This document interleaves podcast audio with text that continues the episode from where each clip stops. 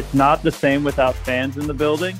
We're trying to bring it. We're trying to bring that, uh, bring it for the fans, and we know that fans will bring the energy, and we know the impact that that'll make on the team. 401 all-purpose yards given up to running backs this season in two games. I, I think that fares well for for Dalvin Cook this week. I, I'm expecting at least 200 all-purpose yards for Dalvin Cook. Welcome into the Minnesota Vikings podcast, episode 112. We are so excited that football returns to US Bank Stadium this weekend. Joined alongside Chris Corso, Jay Nelson, and Gabe Henderson, I'm Tatum Everett. And I, I know that we're looking forward to Sunday, so excited about what's going on, but we've also turned the page because literally four points separate us from being 2 and 0 instead of 0 and 2. And it stings, but it might come back to bite us, but you know, this is a brand new week, guys. Brand new week. Um, I'm feeling the freshness. Are you feeling it? It's Yeah. a little colder outside. yeah, it's, it's fall. It's So, refreshing. so I feel like football Last season day just of started. summer is over. Yeah. yeah. Is that is that September 22nd? I Today is the first day of Wow. fall. I think it was yesterday. Yeah, exactly. Or yesterday, yeah.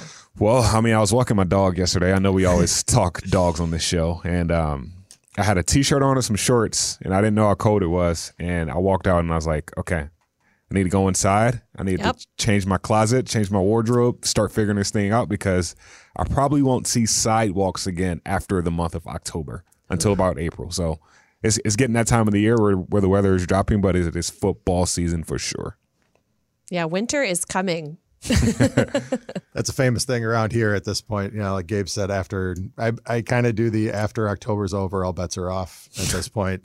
Now, the question for you, Gabe, is you won't see sidewalks because you won't go outside or it's going to be snow covered. Well, I won't go outside after uh, October 15th because last October 15th, uh, we got about two inches of snow. Yeah, so I'll don't get go outside after that, after I see that kind of snow. And then, I mean, what, November, it'll be snow on the sidewalks for the, I guess, what, until April? Potentially. So, yeah, we both, both to answer your question. I mean, it all depends. You know, we've got some years where you don't see a flake of snow until almost Christmas. And then there's other years where, you know, it basically you're trick or treating and you're stomping through the snow. So you just never know. Well, thank God we have an indoor pra- indoor practice and um, game stadium, so fans won't have to worry about that on Sunday. And we're home. We're home for the next three games. Yep. So it's just going to be such a nice way to to get us into this fall football mood. That's for sure. Um, and and I know you know last week we had a vent session because it was such a frustrating game, and I just kind of felt like. I was living in Groundhog World again, Groundhog Day world, where I was just again down to the wire, pretty emotionally invested, very upset, heartbroken. You know, I could go on and on. Um, so as a result, I figured we'd bring back the vent session again. I think we Not all need it. idea. Not, a bad, idea. you know, and we'll do it a little earlier this week so we get it out of the way and can start being more positive on Thursdays. Um, so I the rules for last time were you get like a minute. I need, you know, your final thoughts. We're gonna put all of the negativity and the sadness away and um and make way for, you know, an exciting, exciting week because I mean, as as tough as it is to be 0 and 2, knowing the home opener is in a few days is just amazing. It really is. Corso, what do you think? Yeah, absolutely. I think, you know, we missed that home field advantage at US Bank Stadium last year. Uh, mm-hmm. And you're going to hear about it a little bit from Vikings Director of Entertainment Greg Bostrom, who joins the show. But when the fans are going and, you know, doing the skull chant and getting excited, it's such a big time advantage for this team. And the fact we're, you know, we're on the road for two tough games to start the season, two offenses that have quite the you know array of playmakers on on all sides uh, in the Bengals and and then obviously we saw it in that game against the friggin' uh, against the Cardinals. I mean that was a shootout. I mean, you Yeah. don't see Mike Zimmer's team play in too many shootout games, and that's exactly uh, what just happened there in Glendale, Arizona. So I think that you know the Vikings fans is going to be kind of on you guys, man. Yeah. do what you do, do what you do great, like and. Uh, you're going to help out Coach Zimmer. It's going to be, I think, the next three three games you'll see a different Vikings team. That's what I'm. That's what I'm hoping for sure. I mean, especially just from the the raucous crowds that we faced the last two weeks, you you would expect the guys just to get up for this game. It's a lot of pe- players' first games with a fan. I mean, think of all the rookies last year: JJ, uh, Cam Dantzler, DJ Wonnum. Like they played home games, but they never played with the home crowd. So I think that weighs to our favor. And we are playing the Seattle Seahawks, and they're known for their 12th man. So I think the Purple Faithful have to show who the real 12th man is on Sunday.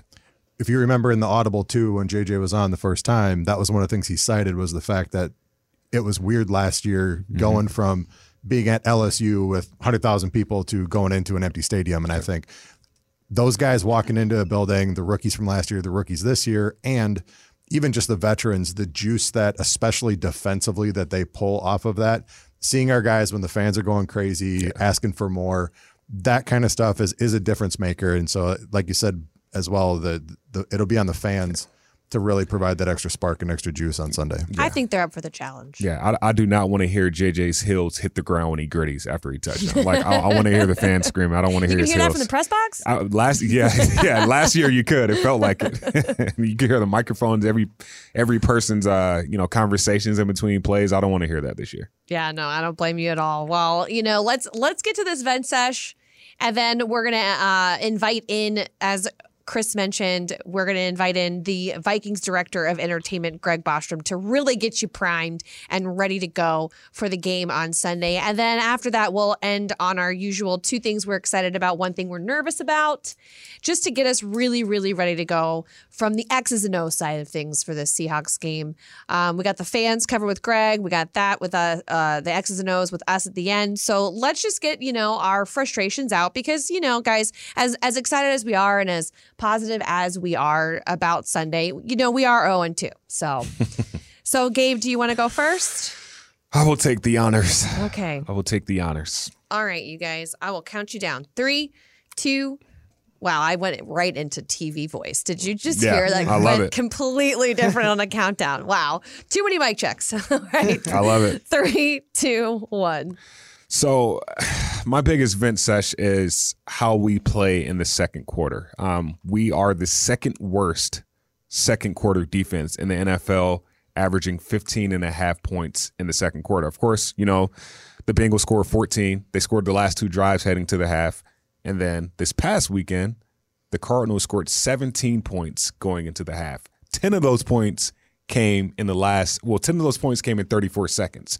So if we buckle down and we actually anchor and actually play big time defense before the half, I think that changes the game. I think that changes the trajectory of the game because the last two games we've lost the, the coin toss uh, at the beginning of the game. So we know we're not getting the ball when we get out of the break. So let's play better defense. Let's have a good opening, a good closing, and finish the game strong. You got three seconds. Three left. seconds. I, I went over three seconds, so that's There, you made up la- last last week. I, yeah, last week I went over three seconds. So you know, I'm, I I'm think he's I think he's getting good at this, Tatum. Yeah, yeah. Jay, Jay is by far the best. Very concise with your That was very good. there, Gabe. I I, will- love it. I Setting me up for failure on the next one here, buddy. I'm going up to the very buzzer. I'm using every second that I have on the show. No, Make the no. most of it. My vent sesh is that Gabe stole my vent sesh. I'm Really? just kidding. Oh. No, my, I mean it was definitely along the same lines. I'm pretty Um, close to the same thing. Too. Yeah, hate I mean, I say. I think that's just kind of where you, when you think about like what I said a second ago, four points in the last two games is what you lost lose by. If you don't allow those points at the end of the second half. Right. Uh, first half. If you don't allow them to score on their first touchdown of the of the second half, Mm-hmm. you're you're ahead by double digits. I mean, te- teams are what four or five, five or six against us on the last three drives of the second half. I mean, Yeah. the last two drives, last three drives, like I said, against Arizona, Mm-hmm. field goal, touchdown, touchdown. Last three drives against Cincinnati, punt, touchdown, touchdown. So yeah. It, we, we got to get better. And Xavier Woods pointed that out this week that um I mean he really didn't sugarcoat it. He said they sucked. he said we we suck at the end of the second quarter and if we tighten it up at like you said Gabe and start communicating more, everyone does their job and don't have that lapse in performance, you know. That's that's something that I'm actually excited to see or hopefully see. Um, you know, on Sunday. So, Love it. Uh yeah, well good one. I like that fence session. Nice job, Gabe. Save three seconds, Jay. You got an extra three. Ooh, I that don't was think very that, generous. I don't think that's how this works. All right, Jay, I'll count you down. You ready? All righty. Three, two, one. Uh, piggybacking off what you just talked about there, Gabe, the biggest thing for me was the fact that you had under a minute left, gave up giant chunks of the field, We all know what uh, Prater has done in his past to us with the Lions. Hits a 62 yarder. You're just like, man, it's a 62 yarder. You just have to tip his tip your cap to him. But the bigger part for me is the fact that we always talk about this being a game of of just super thin margins. Like you said, we've lost by a grand total of four points in two games. The fact that it's come down to like one, two, or three minor slash we think they're minor turn into major plays in every single game. That is the margin of victory or the margin of defeat. For us being at home, like we just talked about, I hope a little bit of juice is going to help us in those moments to help provide that extra spark to keep the intensity. And I'm really hoping that come this weekend, we're walking out of US Bank Stadium with a victory because we buttoned up all those little things after the first game. We got rid of the penalties the second game. We stop at the mistakes. So Oh, look at him! Wow. Look at him! if I hadn't if, Perfection. if I hadn't added in the so, I would have hit it on the nose. Ah, that was perfect. So Very nice. Very nice. Yeah, it just it feels like I, I think that we're not well, and maybe it's just because it's an 0 and 2 start, but there really needs to be more credit given to the turnaround from week one to week two. I, and I think part of that too was if you look at even just the way not only the players handled it, Coach Zimmer handled it, especially publicly, but even internally. You missed the kick at the end of the game, and then you had Adam Thielen walking up to Greg Joseph and say, "Listen, I fumbled before and had it be the difference in a game as well. This does not define you." And I think that's the biggest thing is is you. I think having a more veteran locker room this year as well, it helps to reduce the the finger pointing and the blame game that's going on. Fans, there's the emotional side to this thing, and I get that. At the same point, those guys in that locker room are the ones that have another 15 games left in this season. And you cannot have that locker room start to fall apart and point fingers and stuff like that. It just means that these guys have to galvanize together. And I think the veteran presence know yes, it's 0 2. Yes, you've dug yourself a hole, but you still have 15 games to fix this.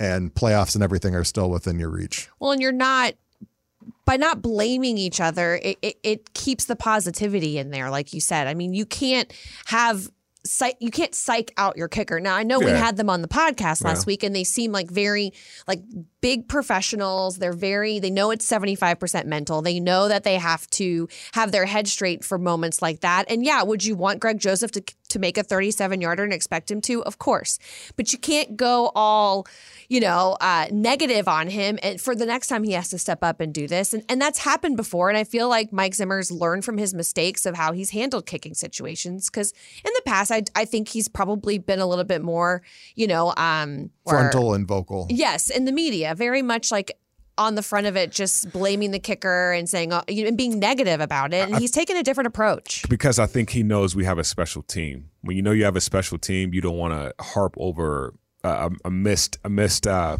a mental error like that this early on in the season. Like Jay said, with these veterans and you know adding that mental toughness to the group.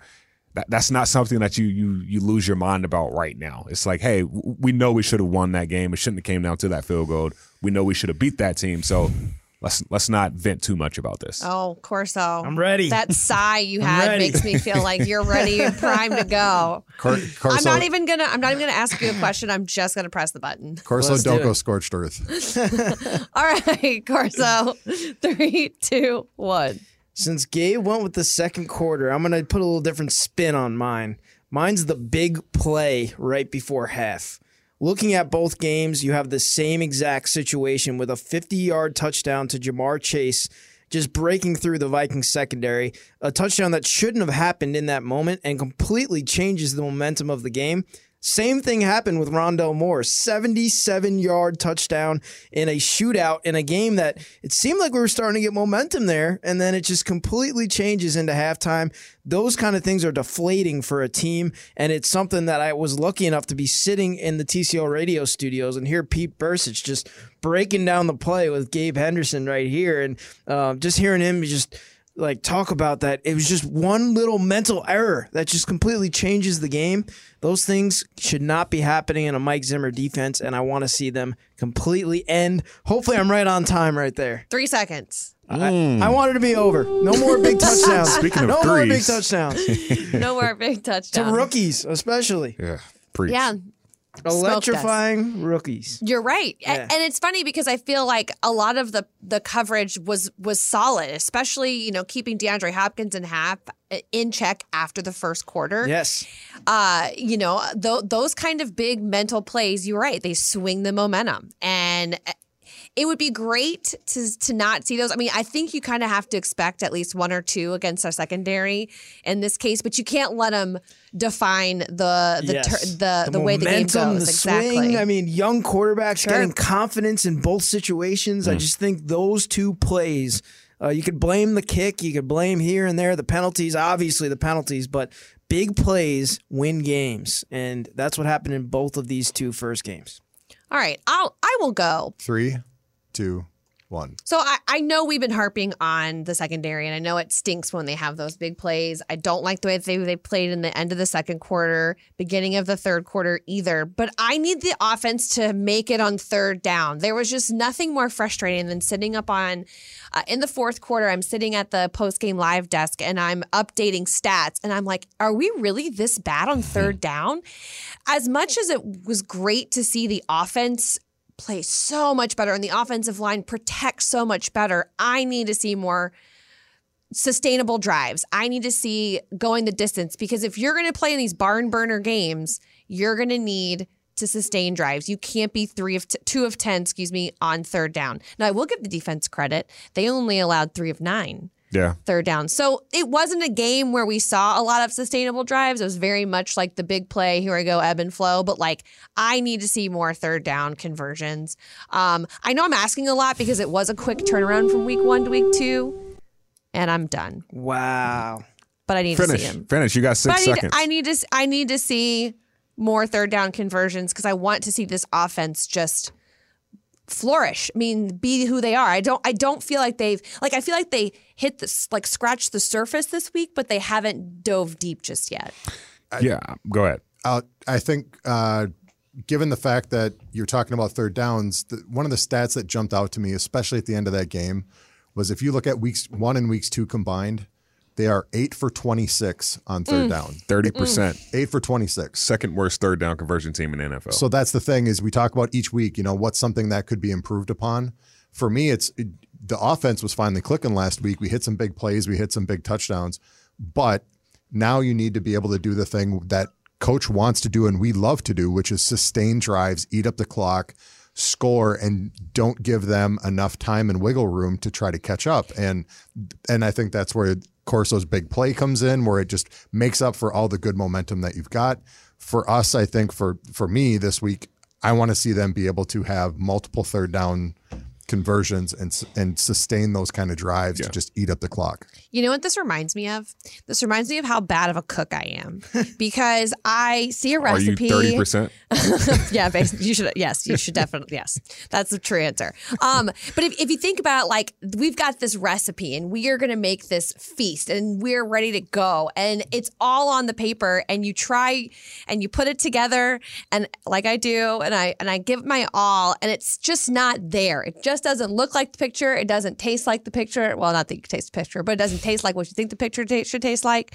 And I think we're almost there. Yeah. I I really that's that's just I feel like we're right on the cusp of it. It's just like you know, We just got to add some extra seasoning uh, to well, that to that dish, or if it's not seasoning, you got to cook it a little bit longer. It's- because it- speaking of cook, yeah. Dalvin Cook. He I was looked about to say, let's He get the looked chef in the. I mean, kitchen. we huh? I know. get- I, gotta get the I, I chef in know. I kind of set Oh, that up, but I, I wasn't on purpose. I was really thinking Gabe. about how bad of a cook I am. But like, you could get better with time, right? yeah, we can. I mean, it, it, it Just only has get to. number 33 chef in there and help you out a little But bit. I mean that that goes into getting yourself in situations like that, pushing yourself on third down, emphasizing third down in practice, having literally two or three periods. Hey, this is what we're working on today. Or like for you when you're cooking, hey, you know th- that that cereal, I put a little bit too much milk in there. Maybe this time I can take some milk out, or you know, I don't want to Okay, I can make cereal, Gabe. I don't want to downplay your cooking here. I- I can make cereal. but just I mean, just simple things of just getting back in the kitchen, going back to the drawing board and, and chefing it up and understanding that we could we can get we can be better in those situations. You know, and then I guess just looking at your customers and seeing their face and if they're pleased this time, hey, we we did a better job. And if fans are pleased in what we did on third down this week, we did a better job this week and go from there. Every good chef has very good uh, mise en place, where it's basically doing all of the prep work in order to get ready for cooking. Yeah. And then it goes by not only experience, but it goes by time and feel. And I think as we've we we may have put out a couple of uh, stinkers here, the first two, and we may have you know burnt the scallops in the first two two editions here. But for me, I'm looking for Seahawks because they taste like chicken, and so let's uh, let's do what we need to do here in practice this week. Take care of your mise en place, and then be able to go out. Way and cook to a meal. bring it full circle, producer Jay Nelson. Oven roasted Seahawk. Someone used to work in the kitchen for a little bit. Yeah, I can tell because I don't know what mise en place is. I'm sorry, I never heard of it. Do you know what it means in Yeah. English? Everything in its place. To put Oh. in to oh. put in place. Yes. Yeah. Yep. Yep. But you know, we do want to see the fans cooking up a big atmosphere on Sunday because as much as we're venting, because I feel like we had a couple of extra vent sessions this week, but as much as we are venting, we've got a big opportunity on Sunday with a home opener against a Seahawks team that showed a lot of weakness last week. I feel like there are some good adva- uh, matchups and advantages we can take or matchups we can take advantage of. We'll get to that in just a second, but first we're going to get you fans ready for the big home opener because there's a lot of new stuff coming your way, and we'll hear it all from the Vikings director of entertainment, Greg Bostrom. It'll be 637 days since US Bank Stadium was packed with the Purple Faithful.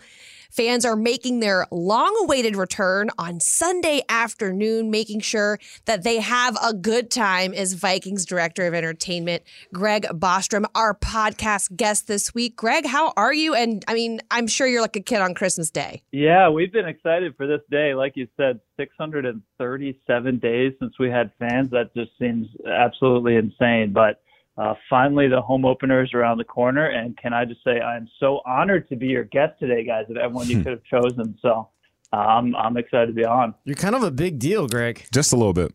I, I don't know if I would say that. I like to think of myself a little bit more of the Wizard of Oz behind the curtains, and uh, certainly the credit belongs to everyone on the team doing all the hard work. But um, it's a lot of fun, especially when we when we look at game days and the, the ten home games at US Bank Stadium are some of my favorite days of the year every year. Yeah, it's like Christmas came early, but I guess three weeks late. In in this case, we had two away games. Well, three away games if you count the Chiefs' last preseason game. So it's it's long overdue that we finally have fans back. And I know there's a lot going on. I know we've had, I mean, with VN, like eight or nine shoots getting ready for. Uh, I guess this upcoming Sunday. So, any any teasers that you can give fans for what to expect uh, this upcoming Sunday? Yeah, well, like you said, we've been working hard. This extra opening at home on week three has actually been a huge blessing for our team to give us a little extra time to tie it all together. But we've just been treating this day as a historic moment for the franchise. It, it's not the same without fans in the building. This is a really important moment. We're treating it like a grand reopening of the building, and we're trying to give it that big game feel that you would have uh, if you came to a playoff game or any other big game in the stadium's history. So we've been really focused on giving the fans a great experience when they do come back.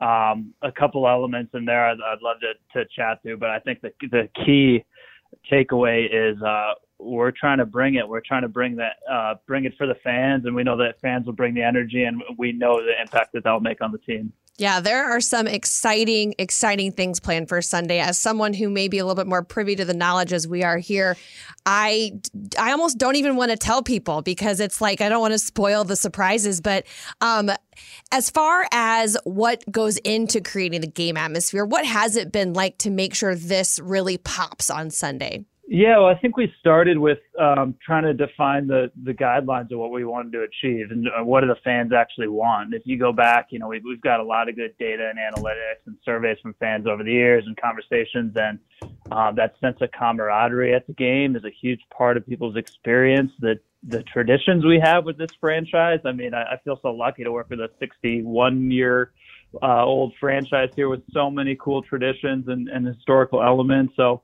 we wanted to, to strengthen and amplify those traditions.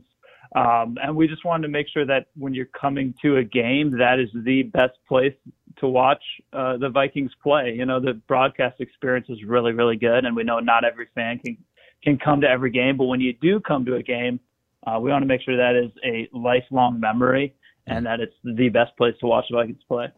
Speaking of lifelong memories, I hear there's a big time intro that you guys are preparing. So I know you don't want to tell us too much, Greg, but tell us a little bit about that. Yeah, thanks, Chris. Uh, So there's actually a lot of fans come to only one or two games every year. We, you know, we have a big season ticket member database, but you know, a season ticket member might send their ticket to their brother or you know a friend, or they sell a ticket here. So there's um, in previous years, we've had over 500,000 people attend at least one Vikings game, which wow. is kind of crazy when you think about it. And one way that that that influenced our thinking is the tradition of introing our team onto the field.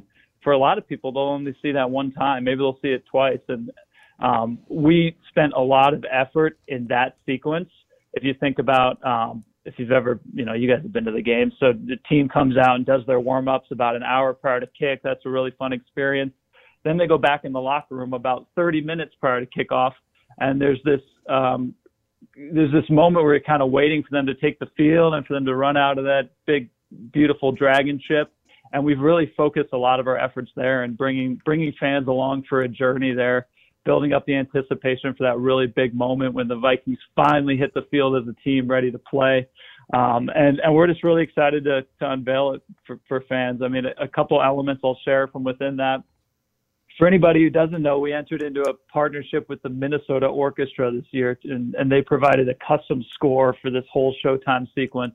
Uh, so, legendary conductor Osmo Vanska in his final year with the Minnesota Orchestra after after a long run um, they commissioned Tommy Barbarella who, of local fame. He was part of Prince's new power generation and has done a, a lot of cool stuff since then.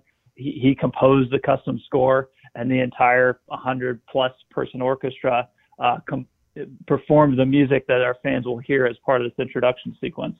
Um, that's a really cool element. We've been grateful to the orchestra for their partnership and excited for fans to see it. So you're that- saying it's going to be theatrical and dramatic. Yeah, it's a show. you know, it's a show. People, at the end of the day, people come to the game yeah. to cheer on the fans, but it's entertainment, right? So we want, yeah. we want to entertain them, and um, we we think that fans will come along for the ride. I guess our only plea would be make sure you get in your seats at least you know 30, 20 minutes prior to kickoff so you can see it all. Yeah, um, yeah, it's a show. Yeah, I've told um, I have some family coming in town, and I told them the game starts at three twenty five. Make sure you're there by two fifteen, so you don't miss out. That's it. That's it. Yeah. But but talk about you know orchestra. Like you're you're stringing me along now. So just speaking of stringing fans along with that, I know there's with the little quips. I love it. I, like it. I mean, there, there's love so it. much that goes into it. I mean, if you if you just type in best NFL game day experience on Google right now, and if you click on, click on any article, Vikings are you know at least number one, number two. They're they're within the top five on every article. And I know a lot of hard work goes into that. So the the time and effort uh, spent putting into game day, like how many hours or how much work is involved in, in putting all of that together. Oh man, it, I mean it's a lot. Um, Jay would know. Jay's a big part of it. He's in, he's in all these meetings. So if he's you know, when he's not producing these wonderful podcasts, he's a big part of our game days. But um, you know, we just we know it's a responsibility. It's a you know, it's one of those like great power, great responsibility things. I I grew up a Vikings fan. I I started loving the team when I was 10 years old, and Randy Moss was breaking every record in the world. And um, so I know how much this means to people because it means that much to me too. So to have the chance to to kind of uh, guide their game day experience. I know I feel great responsibility there. The team feels great responsibility there, and uh, we really put as much as as we can into it. But uh, when we're talking about what it takes to pull off a game day, I'd remiss not to mention a few names here. Uh, Darius Smith, who's in charge of our entertainment and My. Guy. Arthur, uh, yeah, that, every, everybody's guy. He's the man. Um, Arthur Koo, video and, and, graphics, Jesse Marquette and Alan Wertheimer and Ryan uh, McCarthy on the tech side, Jay, the aforementioned wonderful Jay Nelson and Lee Berg on the on the uh, graphic side. So um, that whole team there has been putting in long hours for weeks and months on end to, to prepare for this day, and we're excited. And I know that you spoke just a second ago about being a longtime Vikings fan, and there have been plenty of traditions that you've been a part of over the years, but there's one that you guys are trying to get going this year, and I think it's pretty special.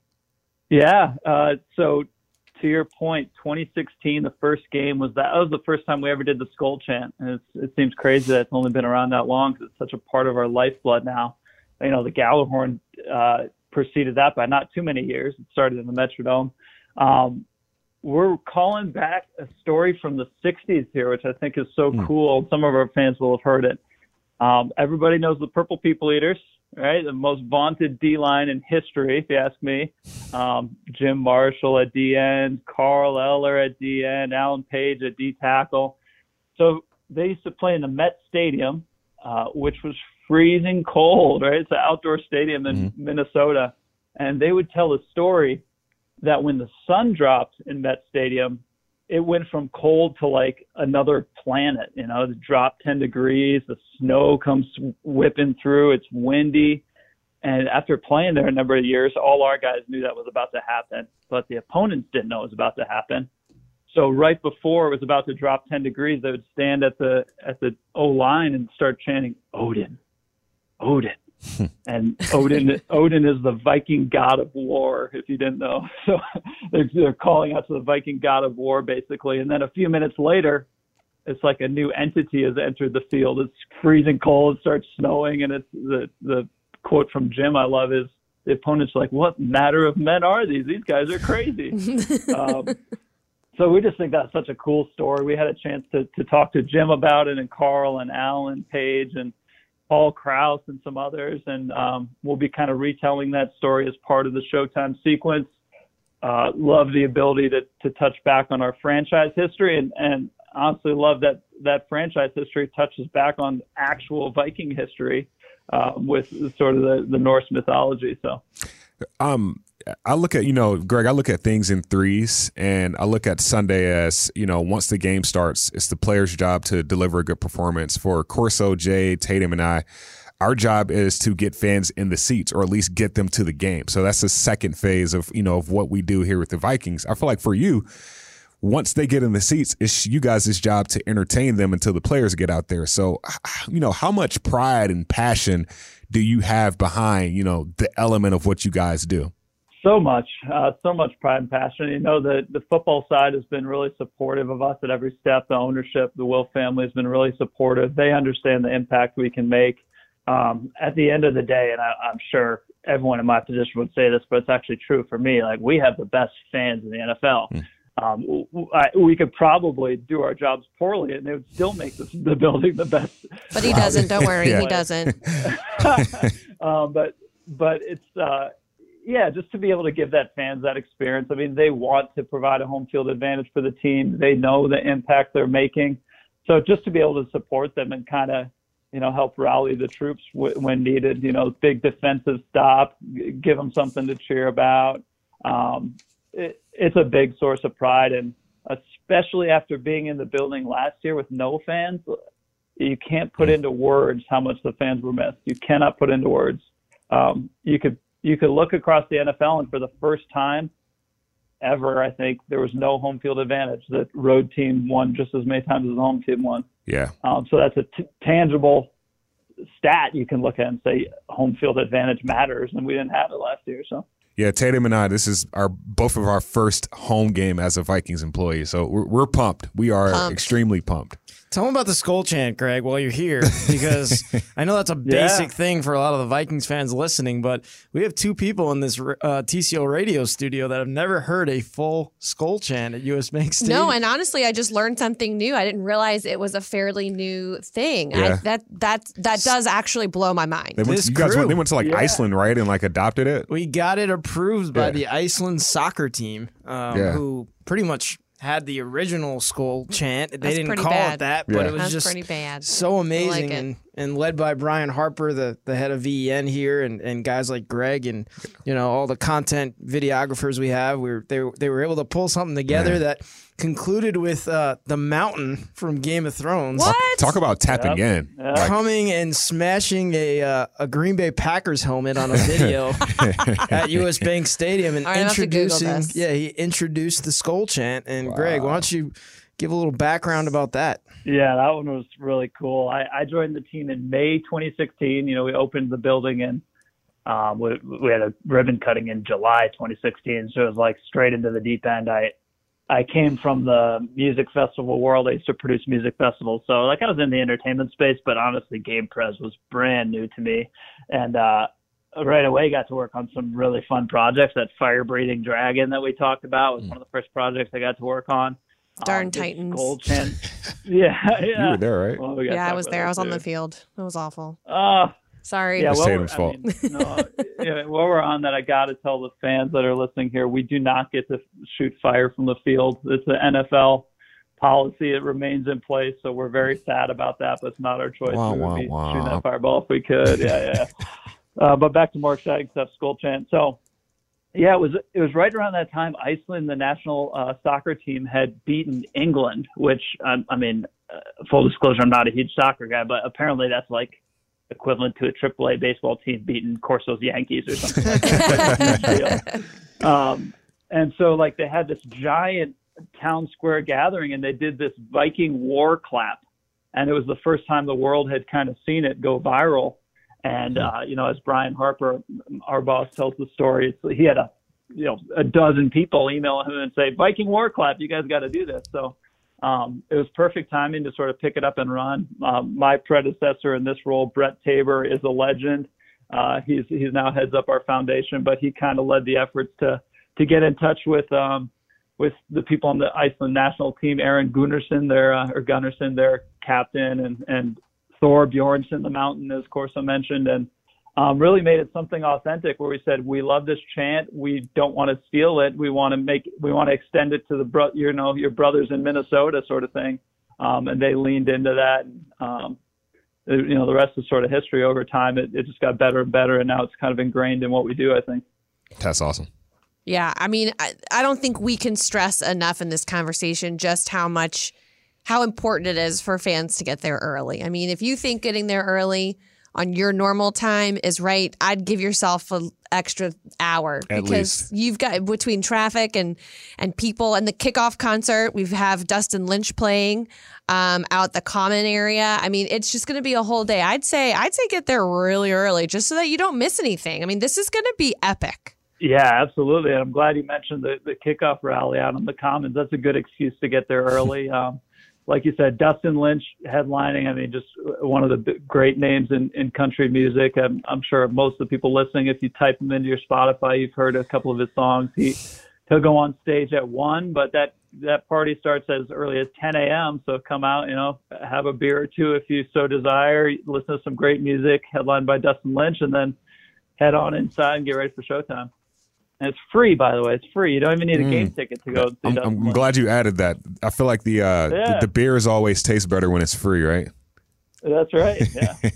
And then also, it's the return of Split the Pot, from what I hear. That's something I haven't seen before. But uh, Greg, I mean, that's kind of something I think fans love to do when they get to the stadium. A hundred percent. I mean, I mean, I think um, you know, you mentioned Brett Tabor and the foundation. His team's been working on bringing this to the to U.S. Bank Stadium for years, and we we finally got it. And uh, for people that aren't aware, you buy a raffle ticket, half of it goes to charity, and, and the wonderful Wow. things that the Minnesota Vikings Foundation supports, and the other half goes to a winner. You know, so I don't know how high the pot will get, but some of these places, the winner takes home forty thousand bucks or something. So uh, that could be a little side action for your game day.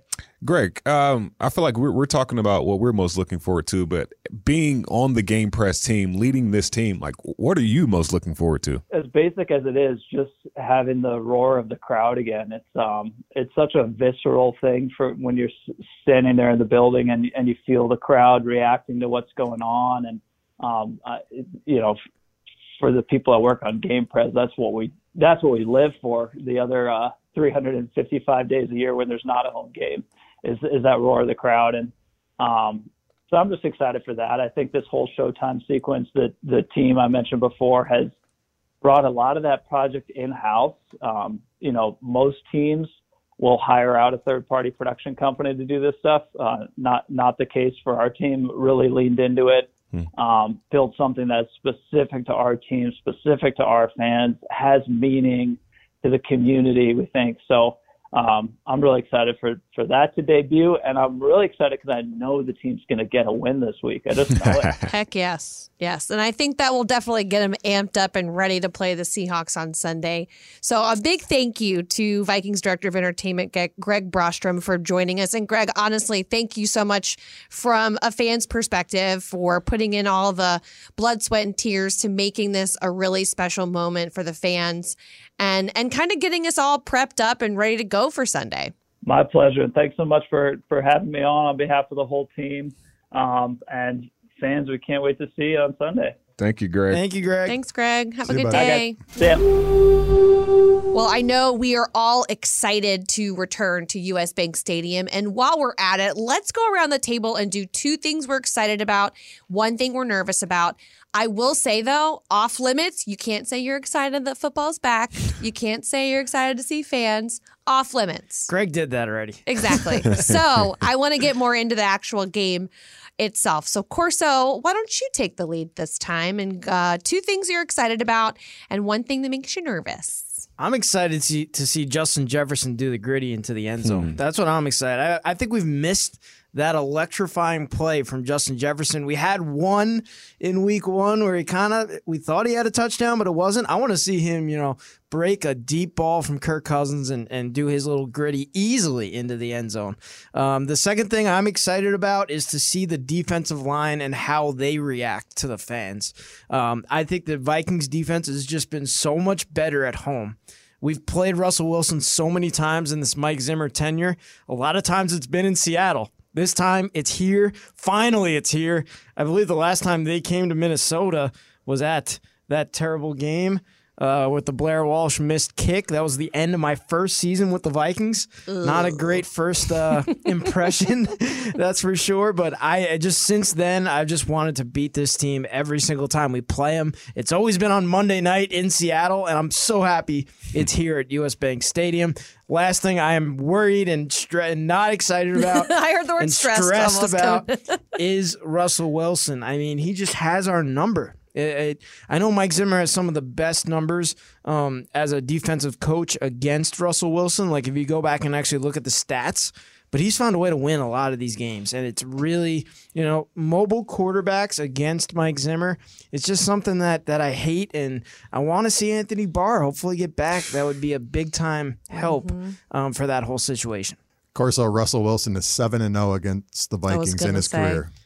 I think I know my stuff. That's it. I mean, he's seven and zero, and like you said, the last time he was here, nine six wins, 10 9 wins. Like I don't even know if those are the exact numbers, but that's what they felt like. Jay. yeah, the last time, the last home game was ten to nine in that 2015 playoff game, and that's the thing that people always go nuts about Seattle is why are we always playing in Seattle?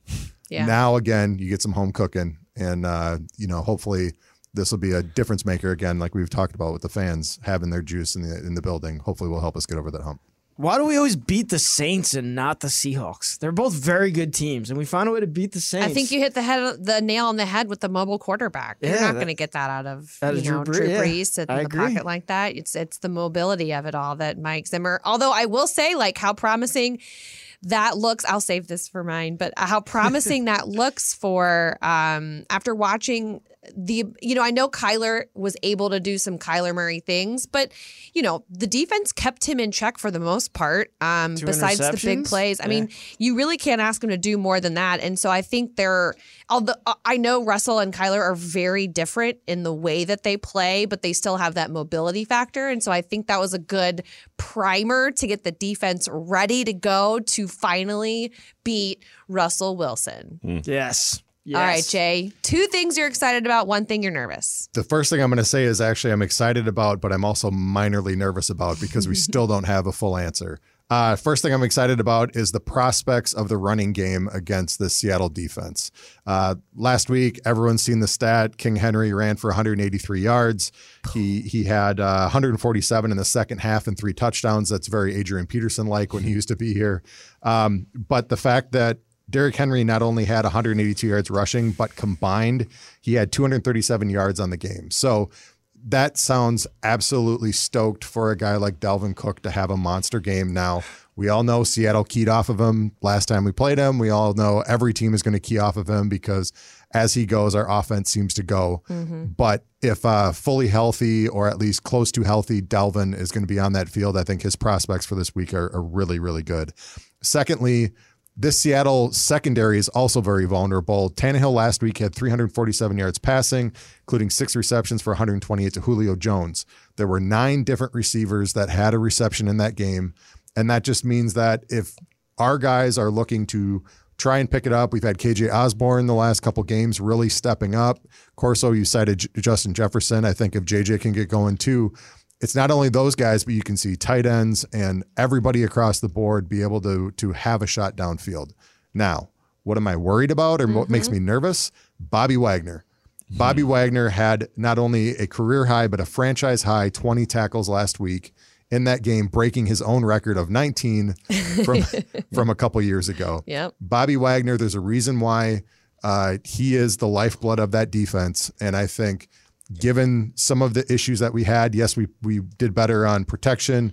Yes, downfield, our, some of our guys were getting open, but Bobby Wagner is a guy that's used like Eric Kendricks, like Anthony Barr. He can spy, he can get all over that field, he can also cover. Bobby Wagner's my guy. That's the X factor that the offense is going to have to pay attention to. Yeah, Bobby Wagner is a bad man. Mm. Bad, bad man.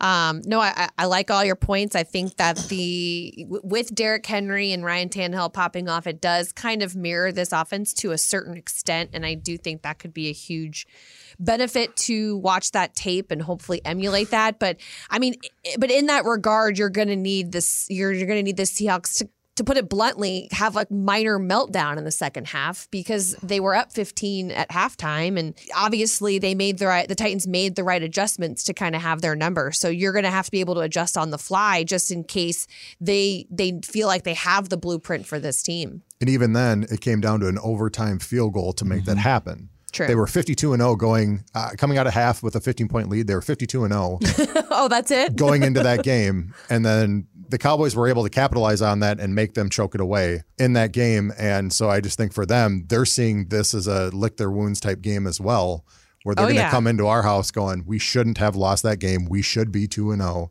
and they're they're going to be hungry for blood. Two things you're excited about, and one thing you're nervous about. Well, Jay, I feel like you were looking at my play call again. I know we. This is the like no. This is the on the running joke page, now. right? Like me and Jay, we have a running joke now where he's like, "I stole your thunder." We literally will text back and forth after I listened to something he said on another show and was just like, "Man, I took your take on this thing." So yeah. no, you're good. But Dalvin Cook is one thing I'm excited about. I think um, this is a, a big game for him. Last year, but I think he had 17 carries, six- 65 yards uh, right before he got hurt, and he had um, I think five receptions for 24 yards. So he, he almost had 100 yards in the first half before he got hurt. And we know Dalvin Cook or any good running back against the Seattle Seahawks defense, they pretty much have a day. Jay, you already talked about um, Derrick Henry, what he did last week, but 401 all purpose yards given up to running backs this season in two games.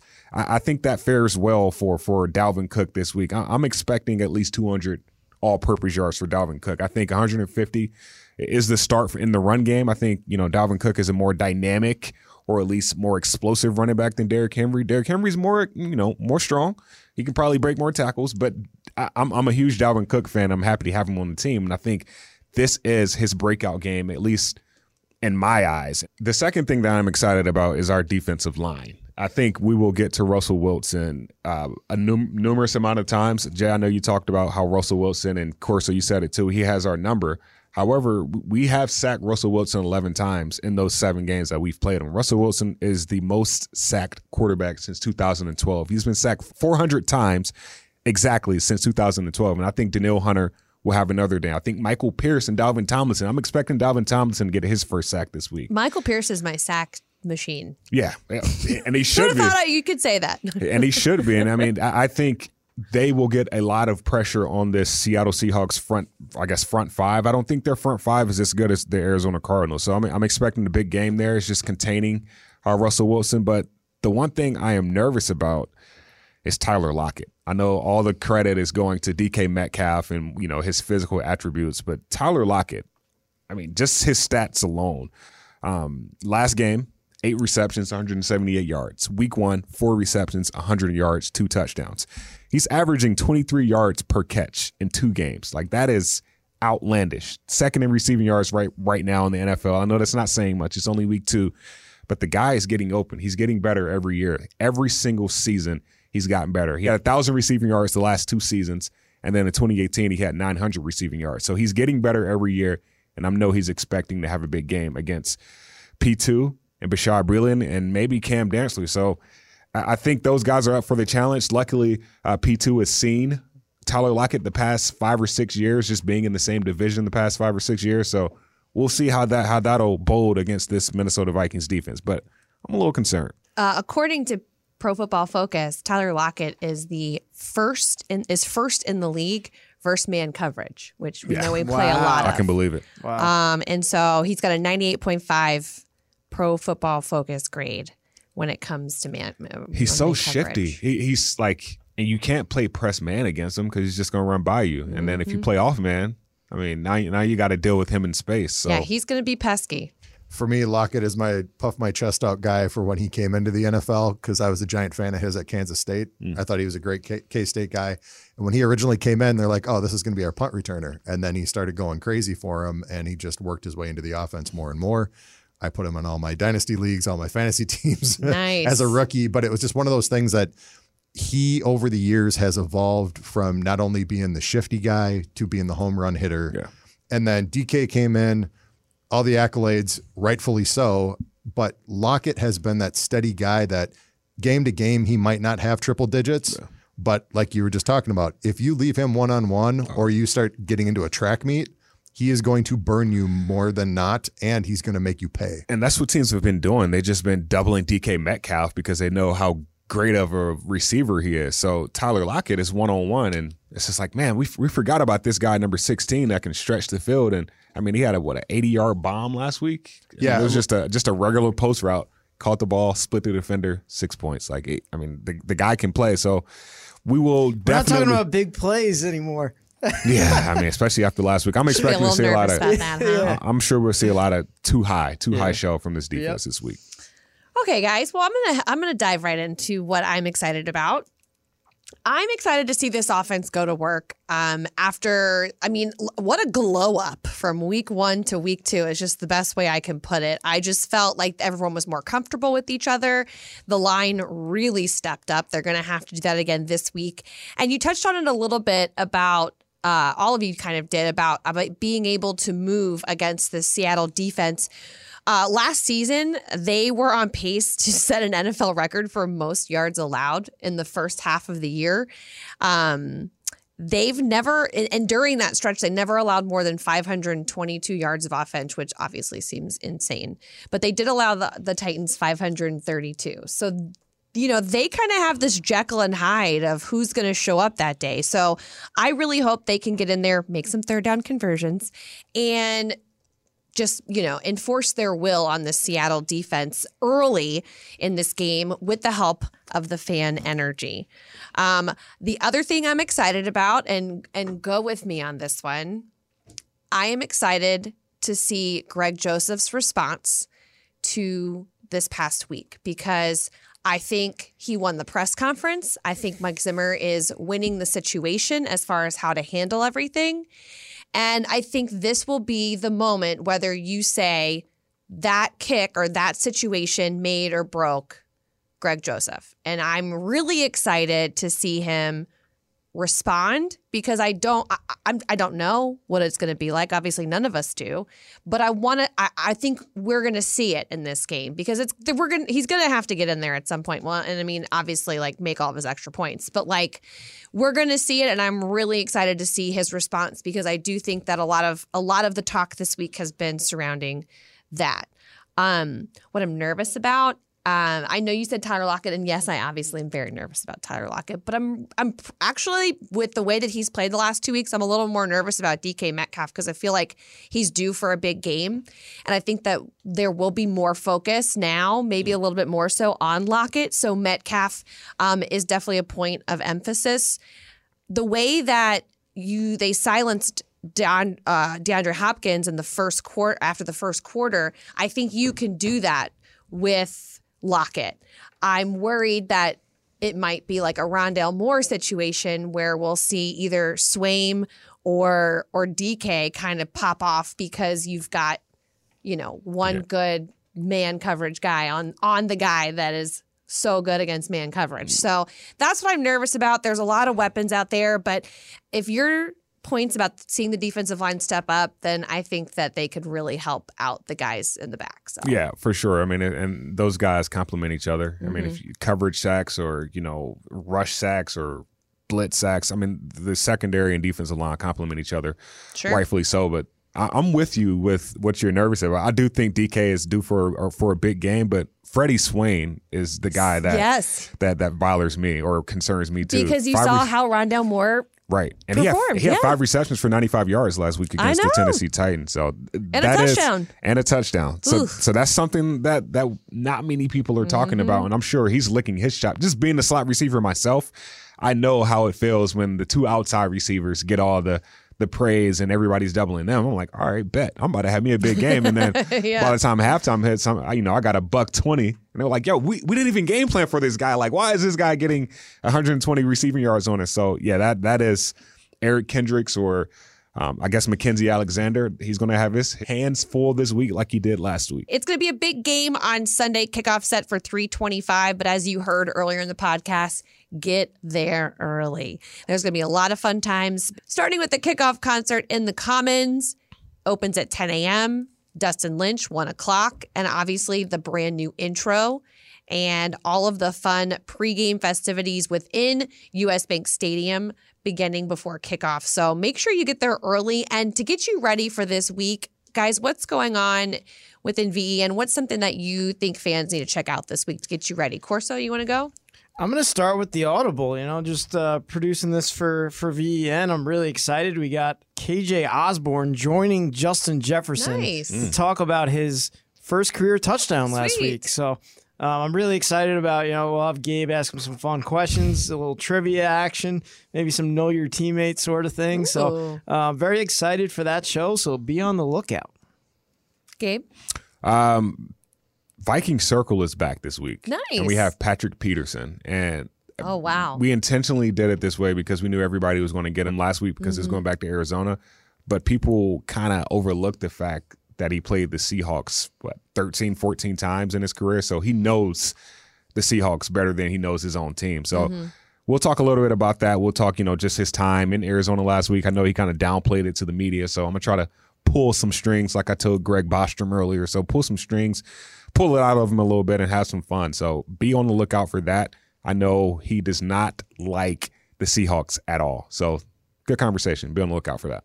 And of course, we'll have opposing viewpoints this week with Seahawks writer John Boyle. It should be fun for all. Eric Smith will be providing our perspective on those opposing viewpoints. That'll be on Thursday. And of course, after the game this week, we have the Vikings post game live presented by Miller Lite.